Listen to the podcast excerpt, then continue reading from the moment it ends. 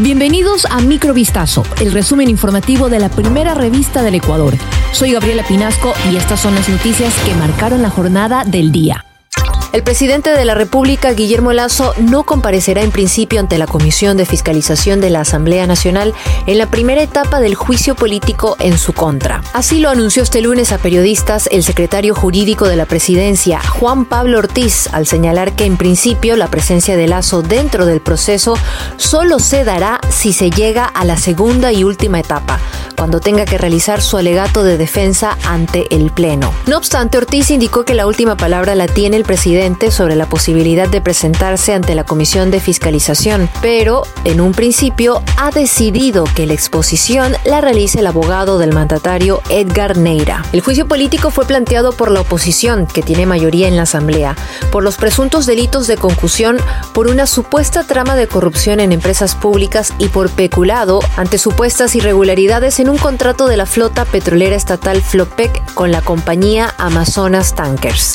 La Fiscalía inició un proceso penal en contra del ex juez Simón García, quien dejó en libertad a Daniel Salcedo por su presunta participación en el delito de prevaricato. Luego de escuchar la argumentación de las partes procesales, la presidenta de la Corte Provincial de Justicia de Manabí dispuso prohibición de salida del país y presentación periódica ante la autoridad. La magistrada también dictó prohibición de enajenar bienes del procesado y señaló el inicio de la instrucción fiscal de 90 días. Durante la audiencia de formulación de cargos, el fiscal del caso explicó que la institución inició una investigación previa luego de conocer sobre la denuncia de una persona presuntamente perjudicada por una decisión de este exfuncionario público que falló en su contra en un juicio de inquilinato. Alias Fito, el cabecilla del grupo de delincuencia organizada Los Choneros, podría salir en libertad, según alertó el legislador y presidente de la Comisión de Fiscalización de la Asamblea Nacional, Fernando Villavicencio. Villavicencio solicitó a la Fiscalía que inicie una investigación penal contra el juez de garantías penitenciarias, Diego Rafael Poma, ante la posibilidad de otorgarse la prelibertad a favor del sentenciado. Sobre el magistrado, se conoce que fue el encargado de otorgar la prelibertad del albanés Dritan Rexhepi en 2021, uno de los capos más buscados de Europa, que cumplió solo 7 de los 13 años de su condena en Ecuador. El capo indiscutible, zar de la cocaína y rey de las fugas, son algunos de los apodos adjudicados al narcotraficante que operaba desde la cárcel de Cotopaxi. Era requerido por algunos países europeos por distintos delitos.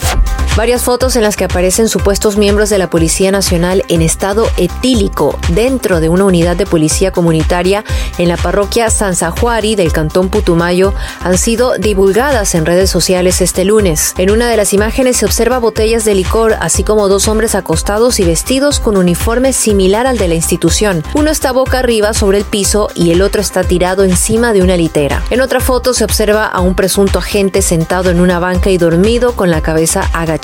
Mediante un comunicado, la institución dijo que este caso se habría registrado hace más de un año, por lo que se ha dispuesto a la Dirección Nacional de Asuntos Internos que inicie la investigación administrativa. Además, se están tomando las acciones que corresponden tanto en los ámbitos disciplinario como administrativo, según la Policía Nacional.